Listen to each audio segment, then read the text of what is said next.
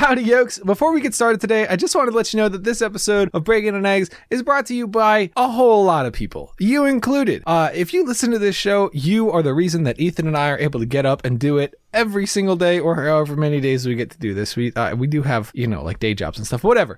Thank you so so much for listening to this show, and and we've we've stopped advertising this show with dollars. So we would really love your help to uh, get the show out to more people. So if you could tell a friend or go on iTunes and leave a review, that would be super duper helpful. And I tell you what, while you've got the iTunes app open, if I could just shout out another podcast, uh, I will be on tomorrow's episode of Hello from Elsewhere. So if you could go ahead and just subscribe to that podcast by Casey and Valerie Winters, it's absolutely excellent. And if you like my voice, you're going to like their show because Casey's voice is like my voice, but better in every single way. So go ahead and, and subscribe to Hello from Elsewhere. And while you're in the App Store, leave a review for Bacon and Eggs and let us know that we mean something to you because you mean the world to us. So thank you so, so much for listening. And we just love that you're here and we love this community and we want to just grow it big and big and big and big and big and big and big. And you can help for like zero dollars. So thank you so much. Bye.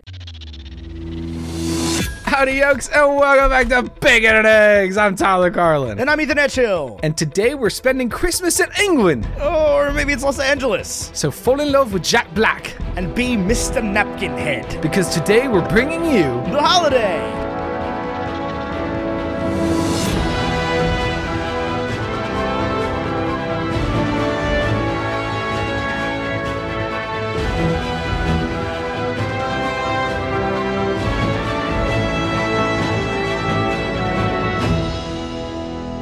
Introducing our guest this week, he is the 2019 Mr. Universe winner. He is the most subscribed channel on YouTube, and his new HBO series, Game of Thrones, is just popping the freak off. He's Baby Yoda's dad. Welcome, our guest this week, Isaac Carlson from Wotso Videos. Hello, guys. Thanks for having me again. I'm very excited. Thank you for the epic intro. I feel like I dominate pop culture now. You absolutely dominate pop culture. I really thought when you retired from World Wrestling Entertainment that your career was just going to take a dip, but it has only flourished. Oh yeah, you, you know, gotta gotta follow the Rock and try to be president of the United States. you gotta dominate all sectors. Gotta do more, gotta be more. Got to do more, got to be more. That's exactly right. When is your line of uh, shoes and headphones from Reebok coming out? That's what I want to know. Uh, obviously, midway uh, through 2020, it's gonna be summer release. It's gonna be huge. Late Q2. I'm excited. Man, I would buy the crap out of Isaac Carlson's signature shoes. I Just would buy the crap out of Isaac Carlson's signature headphones. Dang. I mean, yeah, but Reebok doesn't actually make headphones. Who makes the Rock's headphones then? It's clearly not Reebok. Well, yeah, obviously. I don't know who uh, makes the Rock's headphones. I didn't know the Rock had headphones. The Rock has Neither did shoes. The Rock on. has shoes and headphones. The headphones the are Rock like, shoes. yeah, they sell out immediately. They are Under Armour for starters. Under Armour. That's what I meant. oh, okay. Also- I, Isaac goes for a more uh, traditional uh, CrossFit approach with Reebok. Mm, yeah, for for all conditions. Right. Reebok made the JJ Watt shoes, but actually, they, Uh. these might not be the Rock's shoes. They no, they are okay. They're just called Project Rock. So Yes. I wasn't positive. Okay, I want to run They're on the stats. cool. real- I would buy. I would buy the Rock shoes. Hang on, Isaac, me- introduce yourself. I, I feel the- like you started talking, and then I was like, "Wow, you're great." So go ahead and and actually talk about you and how excited you are or are not to be back on Bacon and Eggs. All right, sounds good. these literally aren't sold oh, out. nice. Really know where I'm Isaac. Carlson. I'm the creator of the YouTube channel Wotso Videos, where I spread magic by discussing Disney films. I make lots of character videos and full story videos and theory videos, all about Disney films and you know the occasional DreamWorks film here and there uh, when it's talking about dragons. Uh, Dragons. And, and in addition to that, I'm a frequent attendant on this podcast, and I have a podcast of my own called Following Dreams, where I interview people about how they're pursuing their passions and achieving their dreams. So that's all the stuff I'm mainly doing. Oh, well, I mean, I also have like this travel organization thing that's uh, in association with another. So, but that's all on my website and stuff, wotsowebsite.com. But that, so that's all the stuff I'm doing right now. Wait, Wait a What? minute. WotsoWebsite.com. Hold on. Does that mean the Wotso shoes, Wotso video shoes will just be called Wotso shoes? Dude, if I was gonna make shoes, I'd probably just call them Wotso shoes. WotsoWebsite.com does not exist. What? Did you spell it right? W O T S O website? Nope, I did not. That's why. That's the classic somebody downfall. somebody very subs- is very surprised by like Americanized Chinese chicken is like Wotso Vacations. Yeah. yeah you don't know about What? Wotso Vacations the No, future of entertainment and and travel Isaac Yeah. quick Wotso's question I'm Vacations. going Let to us Disney book your World next dream Disney vacation. I'm going to Disney World soon do I need to contact you Dude, if I if- think you already have the trip booked, don't you? okay so I- I've already paid for the flight and the hotel and the tickets do I need to contact you all right, I think at this point it's a little too late, but definitely Hold on. I can book the next one. I can book a Royal, Royal Caribbean cruise through you. Yes. And then I would get a percentage of that. Yes. That's so, the dopest sponsorship I've ever heard in my life. so yeah, so this is how it works is that my girlfriend is working for a travel agency and we're like branding our part of it as Wotso's Magical Vacations. So we can book any like lots of different trips to on Caribbeans, cruises, Disney World, Universal Studios parks, any of them, and we can and by doing that you can help me create content and keep doing this fun thing that I'm doing and talking about Disney and doing all that. So that that was the the motivations, the the side business of Wotso videos. My That's the guy coolest said, hustle. Screw you, Blue Apron, Frick Movement watches. Let's go vacation hunting. That is amazing. also you get you get to have like one of your favorite creators book your vacation That's how what cool I'm saying. that I want to, I literally don't even want to go to Disney World because I have no money and I want to book this. well um I want to get through the stats on on this amazing female Hold on, hold on, film. hold on. Isaac, do you have anything else that we could possibly delay the stats with real quick? Just to give Tyler more stress. Oh, well, I guess the main thing is is that currently I'm trying to transition out of the home of no longer consuming soda. So I've been consuming bubbly. So if you're interested in consuming sparkling water, I've been consuming bubbly. Can you go to wotsobubbly.com slash wotso and get cases of bubbly? I do love bubbly. Not not sponsored yet. But mango and orange are my favorite flavors currently. Oh, see, I'm not, I'm not, I'm not a big Tang sparkled water fan. I'm a. That's not true. I like lime, which is the best flavor, which is also like a tangy so sour I'm, flavor. I'm not a big. Uh, I, I like fake mango flavors better than fake peach flavors, but I'm not big on fake mango flavors. I do. I have been known to partake in an orange, like a just a basic orange Lacroix. you know what gets me is uh like off-brand, like Walmart brand comes in a one liter bottle, like one liter plastic bottle. Orange about the Clear dreamsicle, American? orange dreamsicle. Uh, I don't know, whatever the. It's like on the corner rack. It's like forty three cents for a liter Yeah, of you're talking about sparkling the Clear water. American. That's like Yeah. like like sweetened. Yeah, but it's not. It's still zero cal. I know somehow they put something in it. And it's called Sweet and Low. Yeah. Uh, Oh my god. I, I really don't want to delay the stats Aspartame. anymore. I really, really don't want to delay the stats anymore. But have you guys ever had the San Pellegrino drinks? Uh, I've had. I, I like. I like. If I'm gonna drink just sparkling water, San Pel is my my go. No, no, no, no, no, no, no, no, no, no. Not the, not their, their. What I thought was their version of the like flavored seltzer, right? No, Because I I've like a regular Sal- San Pellegrino, but I bought this thing. It was like a San Pellegrino limon, whatever you call lemon in wherever San Pellegrino's from, Italy. I don't know, but I like I opened it expecting to just get like a lemon Lacroix, you know, just like a like somebody down the street was like, "Hey, lemon, by the way, just lemon." Have you considered lemon? And I took it. I took a swig of it, and I was like, "Oh my god!" I looked on the can. It's like contains twenty five percent lemon juice. Oh my god. really? It was delicious. Once I got used to it, it was like literally just like drinking fizzy lemon juice. That sounds awesome. It was dope, but it was just. It was absolutely. It was a shock to my system. I was like, I was expecting. Can I tell you about the stats of this movie because they are astonishing? Oh, so let's Yeah, hear dude. 'em. Yeah, dude, go for it. Okay, this 2006 masterpiece was directed by none other than a female, Nancy Meyers, on released on December 8th, 2006, 4,750 days ago. This romantic comedy with effectively four sets was made on an $85 million budget. $85 million, Ethan. $85 million. I mean, That's the a CG lot of was money. great. So The CG was not even good. That's the problem. Uh, What CG? uh, the was scene at the end, no, the scene at the end, uh, where it's like zooming out on the cottage. They're just standing in front of a green screen. I don't know why they couldn't just decorate a cottage. Uh, anytime they're driving, that's a green screen. Uh, there was a lot of CG. It is? garbage. Yeah, I didn't notice at all. Oh man, I was I was watching under it the on assumption that they just. I was under the assumption they just bought a cottage. I would have thought that too. That because wouldn't like even cost if they eighty-five spent, mil. even if they they evicted the people living in there for like a million dollars, it still does not explain this budget. No, it's insane. Bright side, it made two hundred and five million dollars worldwide, so it made it back and then some. Uh, it even got John Krasinski propelled into the real world. Uh, got a 49% critic rating and an 80% audience rating on Rotten Tomatoes. That's a pretty big discrepancy, and its Metacritic score at 52 beat out its critic rating score on Rotten Tomatoes. Uh, so the critics were lukewarm at best to this rom com. Uh, but the audience seemed to really like it. And Ethan, do you have a professionally negative review? I have a professional negative review from Anthony Quinn of Independent, open parentheses, UK, close parentheses. And he says, You begin to suspect that Meyers isn't actually a f- movie director at all, but a features coordinator at World of Interiors. Hmm. This guy could not help but be like, Is this even a film director? Or is just this woman working a furniture store? I will say it was well decorated film.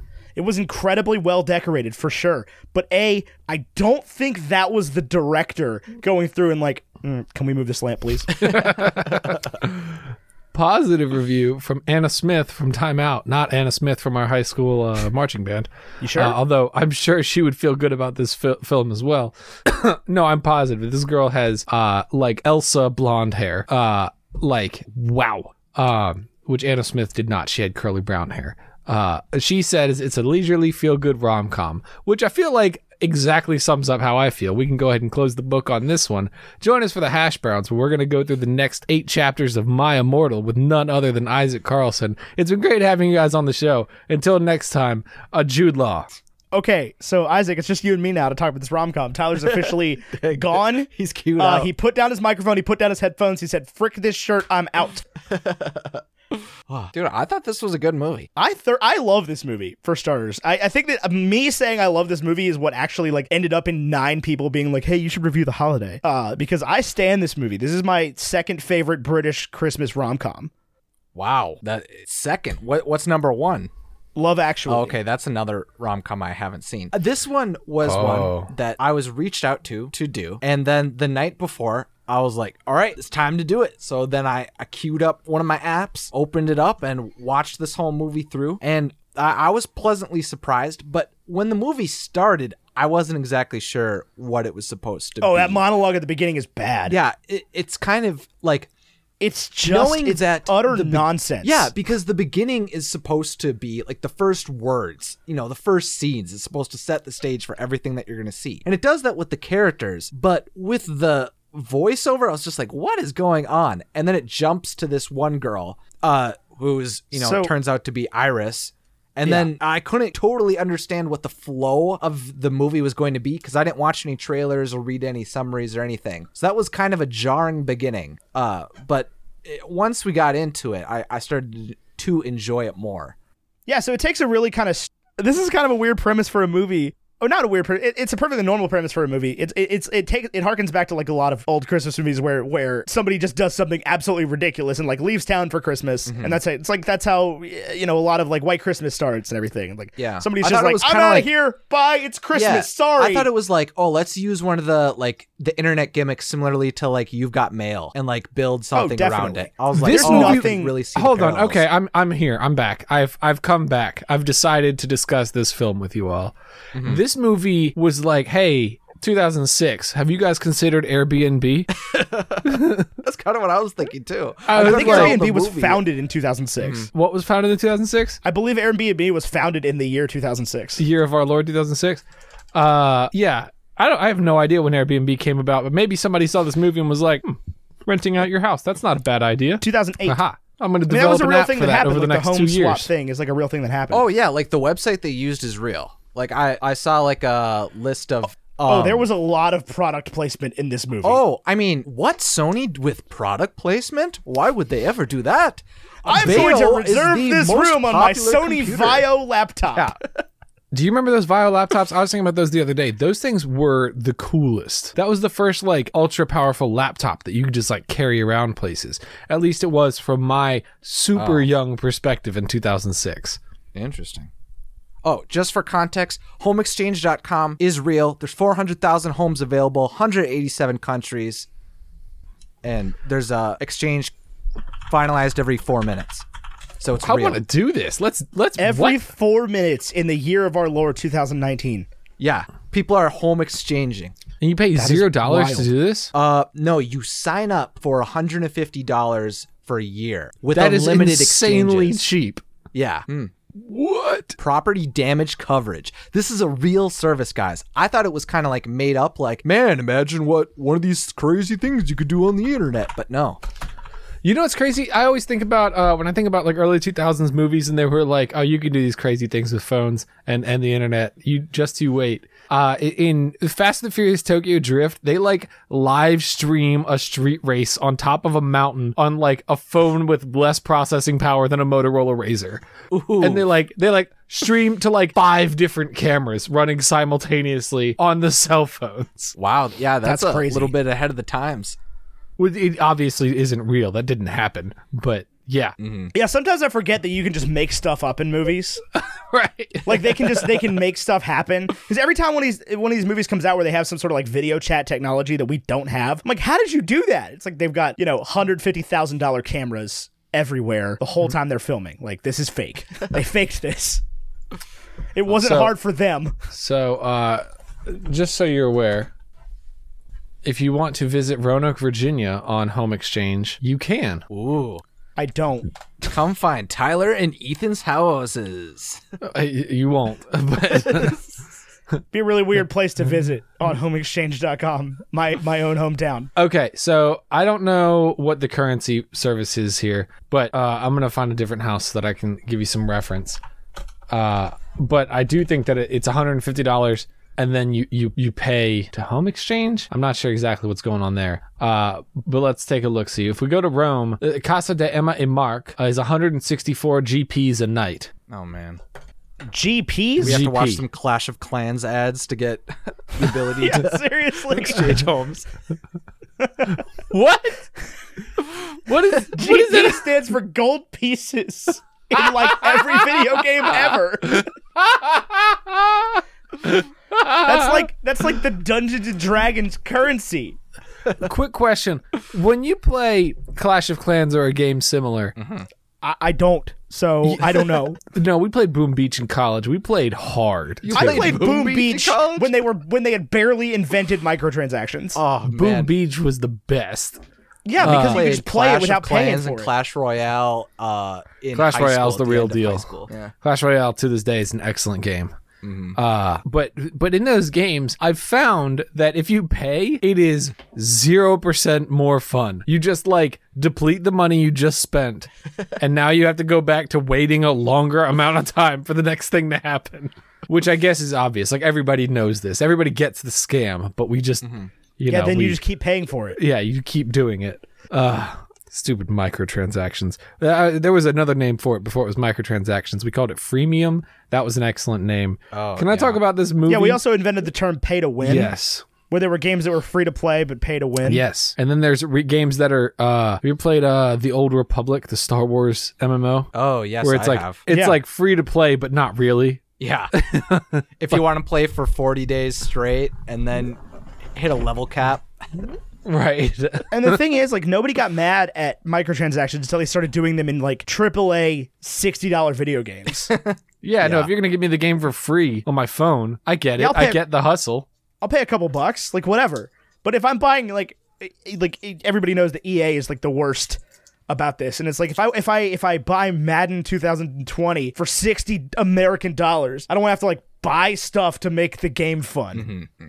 I don't know. I hate those sports games that have like the trading card functions. Ultimate Team, I hate that stuff. Every time I go into one of those games, it's like join the Ultimate Team. I'm like, I'm mm-hmm. not gonna do this. I'm not mm-hmm. gonna do this because I'm gonna spend money I don't want to spend. You make it way too easy. It's like, yeah, we'll deduct it from your PayPal account, no problem. That's why I don't know how to set up PayPal. It's the most boomer thing about me. Oh man, I had to set up a PayPal. It, you know, but I, uh, banking. Psh, that's, I- that's boring adult stuff. I used. I bought a, I a gave my vinyl, money I in a bought a money vinyl clip. record today from not Amazon, from like a like a private uh like r- record label. Mm-hmm. Bought a pre-order with Apple Pay, and it took 11 seconds for me to spend twenty six dollars. oh man, I love all of those instantaneous payments. It's crazy, but it also just makes money evaporate. I mean, Like it, re- it, it, it removes the level of me sitting there like typing all my information out, being like, "Do I actually want this thing?" the 16 digit code and the right? Because I've definitely gone, I've definitely gotten all the way through something that's like, type your credit card number, and I'm like, ah, it's all the way out in the car. I, I'm just not going to do that. I get mad because every time you get a new card, your phone like doesn't delete the old one. I'm sure there's an easy way to do this, but Oh, I get yeah. so mad because I'll log into Amazon and it'll have like my college email address and a card that expired in 2017. I'm like, nope, that's none of this is correct. Well, that's not your phone doing that. That's Amazon doing Well, that. Well, yes, but then my phone, my phone still thinks I live in our college house, which is weird because I got my phone after we moved. But like Oh when man, I go, I I get If Waze I- alerts sometimes for like Richmond and stuff. It's like you visit Richmond a lot. You probably want to know about all the road closings in Richmond. Like I really don't. I want to know about it when I put in that I want to drive to Richmond. if I if I tell my phone guide me home, it'll take me to you and I's apartment in college. oh no, I, oh, I've always so I my phone learns scarily quickly whenever I move somewhere. Because I'll get in the Really? car and it'll be like, it'll take you 11 minutes to drive home. And it starts doing that like three days after I move somewhere. That's crazy pants. Yeah. This is completely off topic entirely. They barely So barely let me had talk cell to you. phones Let in me this can. I can I can I give you my pros and cons for this movie? Amanda had a Blackberry, is all I want to say about this movie. Oh, that was one of the things that really aged it for me. That's what aged it for you, not not Jack Black looking like a young man. Well, I mean that is true too. Like Jude you Law see still him having all his now, and he's like all gray. Yeah, or Cameron Diaz acting at all. She retired. Did you know that? I knew that. She's fully retired. She's retired. Yeah. yeah, But her and the dude isn't from Good new Charlotte Shrek just living it up. coming? Uh, well, she's not in it. I guess I don't know. There's a new Ghostbusters, like a true Ghostbusters without Rick Moranis. Yeah. Um, There's a rumor that he's actually going to be in it. Like, I I think if he's in it, yeah. it will be a cameo at best. I don't know about It'll that. be him on screen at like the very end, being like, "Hello, I'm the gatekeeper. Are you the keymaster?" well, all his, all his kids are grown now. Yeah, but I don't know. Man, do I love Rick Moranis. He's got But that's that why he Travis stopped- McElroy kind of goofy smile That's smile why to he him. stopped doing movies. I know. Um, the holiday. I'm gonna give you my pros and cons. Pros: Jude Law and Cameron Diaz's chemistry. Pros. Uh oh gosh, I got a name. Oh god, this is embarrassing. Kate Winslet's acting ability above and beyond what this movie called for. uh pros. Eli Arthur Wallach. Abbott. Yeah, Eli Wallach. Uh pros. Nope, that's everything. You're not going to list Jack Black as a pro. Okay, Jack Black's existence as a human being is a pro. Cons, I don't understand why Kate Winslet and Jack Black fell in love with this movie at all. They have zero chemistry, spend like no time together. Like Jude Law and Cameron Diaz, like the movie is about them. They have like this great conflict and you care about them. Jack Black and Kate Winslet are just like, well, crap, we did the house swap thing, so we got to keep following her story. But really, her redemption is Elsa, right? She don't need no man. She needs an awesome house in Los Angeles where she can help retired directors. But instead, she's got to fall in love with Jack freaking Black, Jarls freaking Blarls, to to Because he's the, the only guy that's ever treated her nice. Ah, her I'm not saying I agree with that, but that is why she falls in love with. I it makes sense to me. I, it, it tracks I mean, what like obviously it's a freaking rom rom romantic comment commandantic. The thing is, here's the thing though. You could make an entire movie about just Cameron Diaz, Jack Black, and Eli Wallach. You could not make an entire movie about just Jude Law and Cameron Diaz. I said Cameron Diaz twice. You can make a, a movie about just Kate Winslet, Jack Black, and, and Eli hmm. Wallach. you that's could a not good make a successful movie about just Cameron Diaz. I disagree. Diaz. I flying think Cameron. Diaz and Jude Law are a more interesting story. That's but they're not. They're not without the context is the thing. Like Cameron Diaz flies to England and falls in love with the girl's house she's staying in brother is a, a 20% Hallmark movie. I disagree. I think the interesting part about Cameron Diaz Jude Law is Cameron Diaz flies to England to escape her life as a film director and falls in love with a guy and it turns out he has kids is an interesting like Cameron Diaz who was the victim of like adultery ends up with a guy who like there's this clear suspicion that he is playing the field turns I out don't he think you has could, kids I don't think you could make a 2-hour movie about that and have it be successful other than the fact that it has Cameron Diaz and Jude Law in it. I mean yeah I would watch Cameron Diaz and Jude I, Law Yeah, I kind of agree with that. I feel like that couldn't keep it going and make it interesting. I feel like one of the most engaging things about this movie is how they tell the story of juxtaposing the two between each other and how that they're like tied together in this way that they're, the only thing is through that website and through their like a bit of their like sib, you know, the sibling thing as well. But it was really just this spontaneous thing. Like Jack Black works had. with Jack Black works with Cameron Diaz's ex-boyfriend and Jude Law is is Kate Winslet's sister brother. Yeah, and and it's kind of cool that it's the idea that like two people who can't find any opportunities to find love where they are can switch places and find love in the two weeks that they switched. right and, and it's like just kind of cool. fact the fact Mm-hmm. that this is an 80 million dollar like proper release with proper actors and didn't die as a hallmark movie is amazing to me Oh, I think somebody. What, what blows my mind? Well, actually, the, the only thing that blows my mind is that Jack Black is like a top billed character, and John Krasinski is got one line in the movie. I feel like that would not be what would happen today. no, well it's probably not. 2006 Right, I know. he was jack freaking black Yeah, Kung Fu Panda. Was that out in 06? I don't know. also Oh, i would still say that jack black is a bigger deal than john krasinski I would say maybe after Jumanji. I would agree, but I think you know, like Jack Ryan, Quiet Place, uh, The Office. John Krasinski's got. wouldn't say john krasinski is facially known for uh the quiet a quiet place I would. i would He's not the I lead don't, actor I don't in it. is he i don't I haven't Yeah. seen it Yeah. forgot about that never mind What? I thought he just directed it there was a different one he just directed right he just came out with another one no, his last his last uh, film was A Quiet Place. His next film is A Quiet Place too. fair Okay, so the thing I also that don't think as many people have seen that as you think have seen it. Yeah, I haven't. Rip. Oh well. Um, I will probably eventually see it though. But the thing that also threw me off about the beginning of the movie was that you know Kate Winslet was in love with that guy Jasper, and I just was seeing it. It was just like, ch- like so kind of like I'd say like aggravating at first. That it was like this girl that was fawning over a man, and she was like, "I'm in love with him," and I'm like, "Well, girl, clearly you aren't."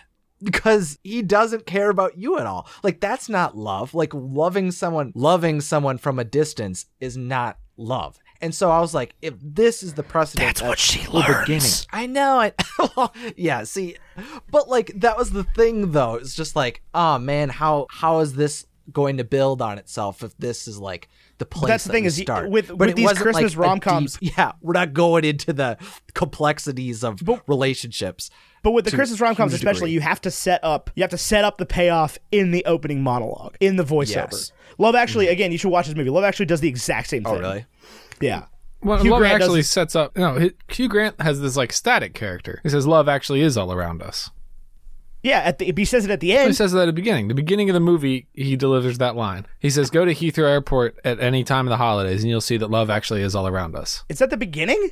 Yeah, Either way, it sets up the whole story. I love me some love actually. Oh yeah, man. yeah. Somebody clearly. That's the thing. Is like as much as I love this movie, somebody clearly watched that movie and was like, "How can I do this but different?" Oh yeah, I think the, the juxtaposed story is certainly inspired. There's a lot of and a lot of inspired beats, and it may just because be because it's a British Christmas rom com with famous people in it. Is Love Actually from before that? I thought Love Actually was after this. No, Love actually was like 2000. 2003. It's 2003. Yo. It's 2003, and they were putting Dido songs in there. Man, there was definitely some music choices in this movie too, where I'm like, that dates it. Like she gets in the car at one, one of them gets in the car at one some point, and there's just some like like mid 2000s like synth pop song playing that I'd never heard of before, like dark and moody sy- synth music. What's the mo- What's the song that uh, Kate Winslet wakes up to in Cameron Diaz's bed? Are you gonna be my girl by Jet? Yes, yes, it is. Very good, very good. Glad you caught that. What? Glad I was able to help you out there. You know, what? I got th- so there's a moment in this movie where uh, Cameron Diaz is unloading her things, and she's like, oh, has the closet door open. She sees Kate Winslet's dress, and she goes, "Oh, pretty dress." And then that never comes back. That never comes back up. Why did that happen? I thought don't for know. sure she would put I that on. I don't know. I oh my god, I thought that set it up. I was like, oh oh oh, there's gonna be a nice night afloat uh, ahead yonder. Yeah, no, nope. She just says pretty dress. Yeah, It makes me think it's like it was an actual reaction to right. a set piece. oh, nice. Because apparently, apparently, so when Jack Black's doing the scene where he's like singing all the the themes in the video store, apparently he picked up "Driving Miss Daisy" by mistake and just like went with it. oh really? yeah, and just he was like he happened to know what the tri- this is. I, I, there's not an IMDb trivia piece to confirm this, but I've heard this. Uh, I've read this somewhere or heard it on like a like a DVD on TV thing. Uh-huh. But yeah, that he like he was supposed to pick something else, but he he happened to know what the music from Driving Miss Daisy sounded like, and so he did. He just picked the movie up. Was like, see, Driving Miss Daisy, classic. I think. I mean, you got to think about about this movie in context. Uh, we did. I guess at this point we did know this is the same year as Pick of Destiny, so I feel it was the, the next film from Jack Black actually. Uh, Well, we knew Jack Black was a music guy. I mean, he did School of Rock. yeah, and that was three years prior. But I still I, feel I like listened to Tena- Tenacious D before Pick of Destiny came yeah, out. Yeah, so did I. I was a big Tenacious D guy. Big, okay. big. I still am to this day. I only know about it through Hot Ones. That's that's how I learned about Tenacious D. I love that. That's amazing. Were they on Hot Ones? Yeah, it was. I've nev- I think the thumbnail was Jack Black, but it was both of them. Yeah, well, I'm not surprised the thumbnail was Jack Black and not Kyle Gass. That's telekinesis, Kyle. oh man, I love Jack Black so much. Not as much as Tyler, but a Yeah, lot. Yeah, I would. I would. In fact, I'm gonna check Etsy right now. Oh, I got my Robin Williams print. Finally, Did you? I don't see it in your room. I haven't hung it up yet. I got to buy frame. It's right Uh, here. The problem problem with searching for Jack Black is uh, a lot of people big time stan Nacho game Libre. Blackjack? No, Nacho Libre. Oh. Uh, and I am of the mind uh, that uh, I don't stand Nacho Libre. I like Nacho Libre. I don't have a problem with it. I don't know that I've ever seen Nacho Libre. If I'm a hundred thousand percent honest with you, I, I I remember saw- renting it from Family Video, and I was just like, I don't get this. Here we this go one. on the family video thing again. You still have video stores, and it's shocking to me. Wisconsin is a It's a mythic long time kingdom. ago. oh yeah. Oh No, yeah. I had a no. Blockbuster had closed down by the time that Nacho Libre existed. Like there was no video stores by then. that's not true. no way, man. Video stores still live. Anyway, I had a really weird experience in the theater seeing Nacho Libre, which makes it like stick out in my mind. So you know how movie theaters used to play like a thing where it would be like, "Thank you for visiting Regal Cinemas. Please don't use your phone if you need an exit. They're at the front of the theater and the back of the theater." You know, they would do like a thing before the movie played. They don't do it anymore. I don't know why. I guess people just learned to read exit signs somewhere in the last 10 years. But anyway, I saw Nacho Libre and it was like me and my mom and two other people in the theater on like a Tuesday night or whatever. And this woman came in and was like, "The thing that normally tells you where the exits are is broken, so I'm going to um please don't use your phone during the movie and also there's exits here at the front and also at the back. Please thank you for using Regal Cinemas. Enjoy your movie." Wow. and then just like ran out. And it was the, it's never happened before or since that that has happened, and it just sticks out in my mind. Like that was Nacho Libre. That was a real thing that happened. All right, I just want to. I, I just. I have to tell you. Uh, in the year of our Lord 2006, when Nacho Libre came out, Blockbuster made 5.8 billion dollars. Really? Yeah. It peaked in 2004. Dude, I thought it was out of business by 2008. It was 2006. Blockbuster was so big that they were going to try to make a theme park in Orlando.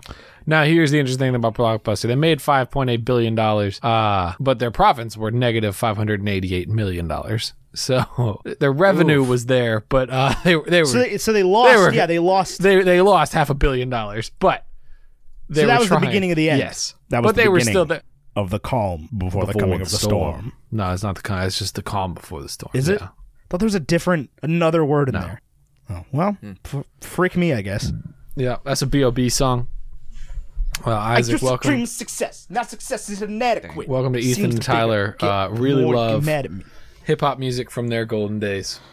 I could do an entire episode about uh, the album "Strange Clouds" by B.O.B. Man. that Taylor Swift feature, legendary. I could not tell you about music throughout any of my periods of life. I pretty much can just tell you some popular songs in specific moments of my life. That's about what it. year? What? Hold on, Isaac. I have to find the line. okay. Isaac, what was the number one song in the world on the day you were born? I have no clue. um, well, you know what? You know what? Time to I'm about to give you a, a, a quiz. Thing. Okay, Isaac. Quick Mm-hmm. question: What year did the song "Boom Boom Pow" come out? Uh, is that by the Black Eyed Peas? Yes. All right. Uh, I'm gonna guess 2002. Why 2002? Uh, At, ca- that 'Cause I think cannot early. possibly be right. I think it's early 2000. Maybe. Isaac, what I don't what know. is your birthday, bud? It's just just to give you May some context. 27th, 1998. The song "Boom Boom Pow" has the line "You're so 2000 and late. I'm so 2008 or 3008 or whatever she says." Oh, I'm so 3008. You're so 2000 late. okay. Okay. Does this help you formulate when this film it came or when this song came out? Is it 2007 though? 2009? It's 2009. 2000. Okay. Boom. You said May really- 27th. Yeah. The number one song on your birthday was "My All" by Mariah Carey, a song I've I've never heard in my life. Never in my life have I heard that song. Let's see. I'm gonna confirm this. You know, I never heard this song. I'm sure somebody's gonna be like, um, excuse me, you've never heard "My All" by Mariah Carey? Let me let me be real with y'all. I've heard one song by Mariah Carey, it's, it's all I want for Christmas is you. Do you guys really not know what the number one song of your birthday was? You never did that Facebook quiz? Oh, I did that a long time ago, and the answer has just stuck with me. It was uh, "Snow" by Informer, or "Informer" by Snow. And that's that song that's like Informer, Epic boom boom now. All right, let's go with uh, December 1st, 1992. I Will Always Love You by Whitney Houston. Yeah, But that for one. the year, Dang. came out came out a little bit after that. End of the Road by Boyz II Men was the year's top song, followed by Baby Got Back by Sir Mix a is, Lot. it, is it End of the Road like the top song ever? I don't know. And then Jump by Kris Kross. This is a freaking banger of a list. 1992 Yeah, like was a Boys to year. Men was like the the Rolling Stone like musical group of the 90s. Like the most listened to musical group in the 90s. Nuh-uh. Yeah, crazy. So Isaac, back to uh, the holiday. Now you are like a Disney stan, an animated stan, uh, excellent storytelling stan. W- w- What's your experience with the uh, the, the the genre that we're t- discussing today? Romantic genre. comedies. I hate you so much. Well, hmm. Like, they're in- Pretty pretty much I'm willing to try most any film genre. Like probably like horror and like slasher that type of genre. Not something I typically get into, but like rom-coms I can typically turn on and enjoy. Now, I don't really like I'm not a huge connoisseur, so I haven't like seen all of the Nicholas Sparks, you know, movies that came out or and I haven't seen like every single teen romance movie or anything like that, but I've dabbled around with it. I've seen some good, seen some bad, seen some Hallmark, seen the like the I think it's the last song with Miley Cyrus uh, and uh, her like husband or whatever. Uh, but most of the time, it's like it- they don't feel super deep. Typically, it's just like an exploration of a feel good, like that people can get out of the rut of not being with someone to be with someone. I feel like this movie does a really good job of finding a unique way to do that, which I can appreciate. Like it's not the the most unique thing to do, but I think the premise is fun enough that it, it pulled me right along. Especially once we got off of Kate Winslet the first time and we got into well, just kidding. Once we got the switch, that was when I was hooked on the movie. When before all the lead up, all the setup felt really unnatural to me and it didn't feel Yes. like super When they're- real. when they're in the chat room chatting with each other, I was like, it's 2006. This would only sound like both of you are straight up murderers. There was no such thing as like internet safety or like trusting the other person on the other end of the chat room in 2006. Oh no! If here's the thing is, if this was, if this movie was made in 2019, uh, Iris and Amanda would have fallen in love with each other, hundred percent. Well, that's a take. That- yeah, that's a hot take. No, dead serious. That's the only way that could have happened. so if it's if if Jack is short for John, does that mean his name is John Blonde? Uh, no, because black is a word. So is Jack. Jack is a name. That's true. So you, you you big Christmas guy, Isaac? You big Christmas fan? I definitely am. I'm like out of all the holidays, Christmas is the one that always spurs the most joy out of me. It's the thing that I always got like the most excited for. My Oh, for family sure. does pretty well uh, of like celebrating it, so I always have really appreciated the Christmas time of year. Yeah, it's it's just like, and I've had so many things, good things happen at Christmas. Like Tyler, who just ran away uh, for the second time during this episode. Tyler got married during Christmas. He was married on December sixteenth. His his anniversary is like next week. Um, yeah, my dad's cousin did that. That she got married like over the winter and it was just it was incredibly like a magical time. Like we did like uh, the send off and we all had fake snow and like we threw fake snow as they walked to like their rolls royce to drive away. And it was just it was magical and like princessy and like it's so easy to be happy during christmas time. Even even like you know uh, everybody's everybody feels compelled to give more and to be just better i don't know like it, it- you know it's it's a thing that people always say like oh you shouldn't just give at christmas but like at least they're doing it Yeah, I think it's just like it's the cyclic time where once you give, it's not like you are immediately going to go back to it right away. Like people, it's not something sustainable that people can do every single day. Of their lives. They can do it in small ways, but it's typically grand gestures are done in this time of year, other than Right. like birthdays or anniversaries or something like that. But So- also, like, it, it, it's it's not necessarily a bad thing to be in the giving spirit at Christmas because, like, this is a time when people struggle. Like, people don't necessarily have money to buy gifts and stuff. And people are, Mm-hmm. you know, the the uh, the homeless are more likely to have issues, and you know, because it's cold. Like, it's it's winter. You know, it's yeah. winter's hard. Mm-hmm. There's, you know, that used to be a real thing that like your family was worried about surviving the winter. Like, luckily we live in a place where that's not particularly, you know, uh, uh, true anymore, and it still is in a lot of the world. Mm-hmm. Where like the winter is still the month, the, the months where you die because it's cold, and like, uh, you know, if if people feel compelled to give uh more during this time of year, like I'm certainly not going to stop them by any No. means. Is, Yeah, is the real eh, thing? It, it's like I think it's just it's just a perfect time when it's You all didn't A wait for me, did you? Reflection. no, no. We've been talking about the meaning of Christmas and the the excitement of the holidays of giving. Oh we my literally gosh. have been talking about the meaning of Christmas, though. Like, Yeah. that is legitimately. He was not kidding. yeah. Well, that's exciting. What what who are you most excited to buy a gift for this this holiday season? Hmm. This whoop de doo. I don't know. Like no one there's no one specifically, but I I just enjoy buying for my family. I'm doing more like experience things this Christmas. So that's kind with of with your travel agency. No, no, no. We're not we're not going that crazy. Isaac's a full miser now. Mom, I bought you a cruise. Enjoy. Isaac Ebenezer Carlson. I mean, that would be a very exciting place to get to. Poor excuse for picking a man's pocket every 25th of December. Mom, I didn't just buy you a cruise. I bought you the ship. Oh my It's the Mama Carlson. Dude. I changed the name. It's the Mama Bodelson.